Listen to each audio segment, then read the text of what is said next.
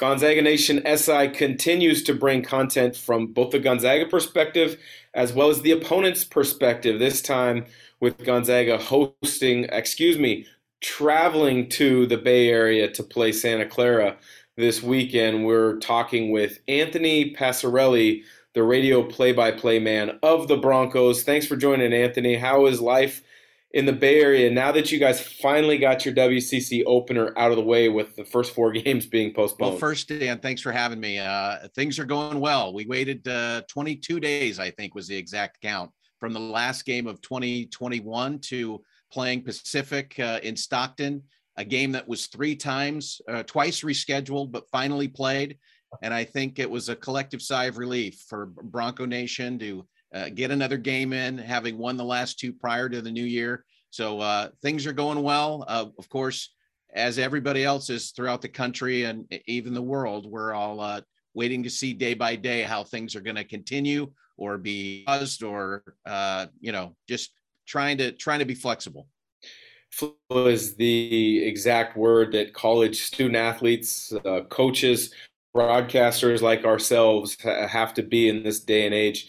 Um, but you know, you mentioned about a three week or so pause for Santa Clara. Um, you guys were ten and five. You got really good wins. I'm sure you've had a couple frustrating, disappointing losses, but the last win against Pacific was a monumental win for head coach Herb Sendek. Puts him at that 500 win mark for his career, which is an incredible milestone. Um, what do you see out of Coach Herb Sendek at Santa Clara, and what does he bring that program? So uh, you know, that's a, it is a good question. And so, you know, as a broadcaster who follows the team and goes to shoot arounds and hits practices and travels uh, with the team, I get a chance, and I do the the coach's interview on the radio as well. I get a chance to interact with Herb quite a bit. He's a play it close to the vest kind of guy, uh, but he's also um, uh, just really um, adored and beloved by his players. And uh, so while you know, sometimes on TV we see, and I think somebody made a joke, a broadcaster made a joke earlier this year about how they saw Herb smile uh, after a victory. That's that's a rarity. Uh, if you're around him every day, you see him smile a lot more than that. And uh, getting that 500th win at uh, University of Pacific, I don't know if you had a chance on social media to see his post game comments. It was about the team, how proud he was of the team, and uh, they got him pretty good with an ice uh, ice water bath in the locker room afterward on the road in Stockton. Uh, big smile after that. He just uh, he's a guy who really has the respect of his players because of all the stops along his road of 28 years coaching Division One basketball. Uh, all the things he's accomplished and the players he's coached. He's coached some pretty big name players, ones that have uh, made their way pretty nicely in the NBA. So he definitely has a respect to the team. And it was really nice after that win to see them really surprise him because he's not easily surprised, but uh, really show him the love in the locker room after the win. Yeah, he did uh, get that ice bath. I did see that on social media. Uh, it, it, looked like he was surprised, but also at the end of the video, it looks like uh, he knew he it was well deserved. So that was good to see. You mentioned he's coached a number of great players. Uh, James Harden's the first one that comes to mind, but this Santa Clara team was bolstered by the return of jo- Josip Vrankic, uh, with the, the COVID senior year being granted to others. Um, talk about his play, but then also the emergence of Jalen Williams, because those are kind of the two foundational pieces that I see when I look at your roster uh, allowing Santa Clara to challenge for a top four spot in the WCC this year. Well, after last year regarding Josip, uh, you know, a guy who's had a fantastic career at Santa Clara, did have that option to come back for another year. Uh, if you know Josip and know how much he loves Santa Clara and his teammates and playing college basketball, um, you wouldn't be surprised that he decided to come back. Uh, he did have uh, surgery in the offseason on his hip. And so he was working hard to come back and, and, got the first few games in and looked like the Josip of old. He had one of his biggest games I've seen him play in terms of points and just generally being a, you know, a leader on the floor against Fullerton to start the year. Uh, but then three games into the season, he contracts a mono. And so then he's out eight games. So here's this return. Uh, back playing. You know, he's scored over, uh, I think he was over 1,400 points uh, when he came into the season. And now you're missing him. So that missing his leadership and uh, his production, obviously, uh, was huge uh, during a kind of a downstretch for Santa Clara, playing a tournament down in Southern California, losing to Fresno State, uh, coming back, losing to Irvine without him uh, in Santa Clara. But he's back. He played well against um, Pacific this week. And just if you're around the guy, he's always smiling and it his teammates feed off that. So having him back in the mix and now healthy is is big for this team.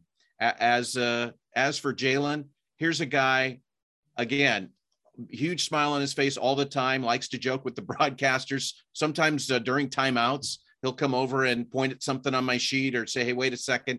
But um, jalen has kind of had the steady growth.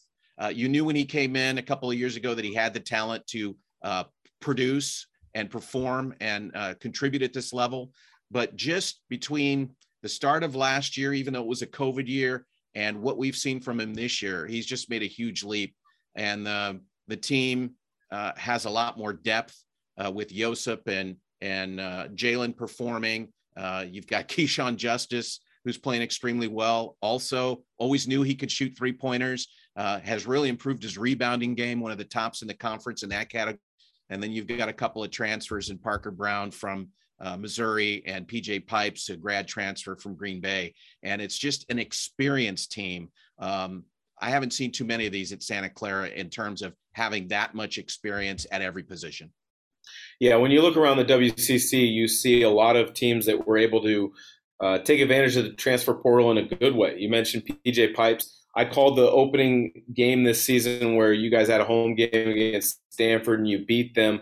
PJ Pipes played very well. Uh, if he plays uh, at that level, he's going to allow Santa Clara to, to, surprise some people in conference. Um, but it was a great atmosphere that night. Uh, things have slightly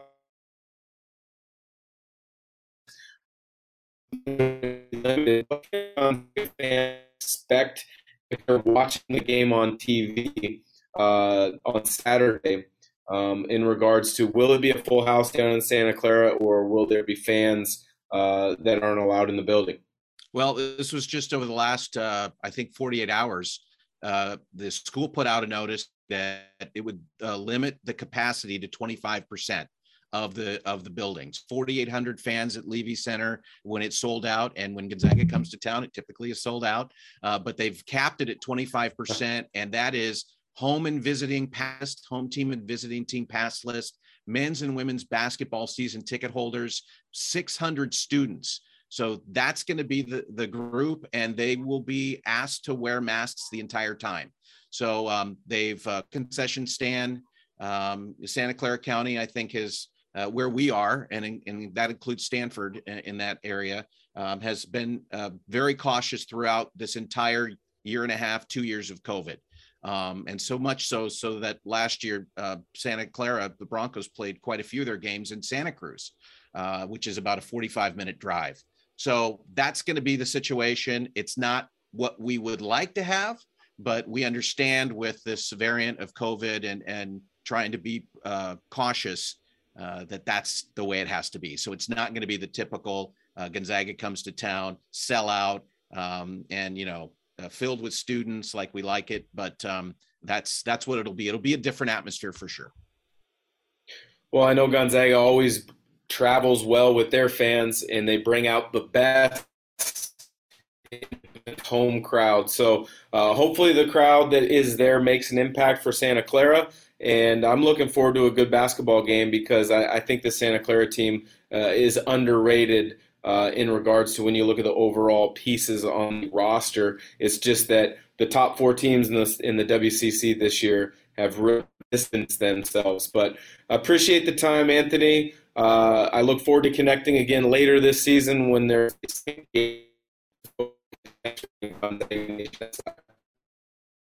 All right, Dan, thanks a lot. I appreciate it. We're looking forward uh, to a good game as well uh, this weekend. And uh, I'm looking forward to running India on the road uh, at some point. Uh, this is uh, an exciting Santa Clara team to watch. they, they've shown it this year against Nevada and Stanford and, and TCU, another quality team. And so we're we're excited down here in the Bay Area.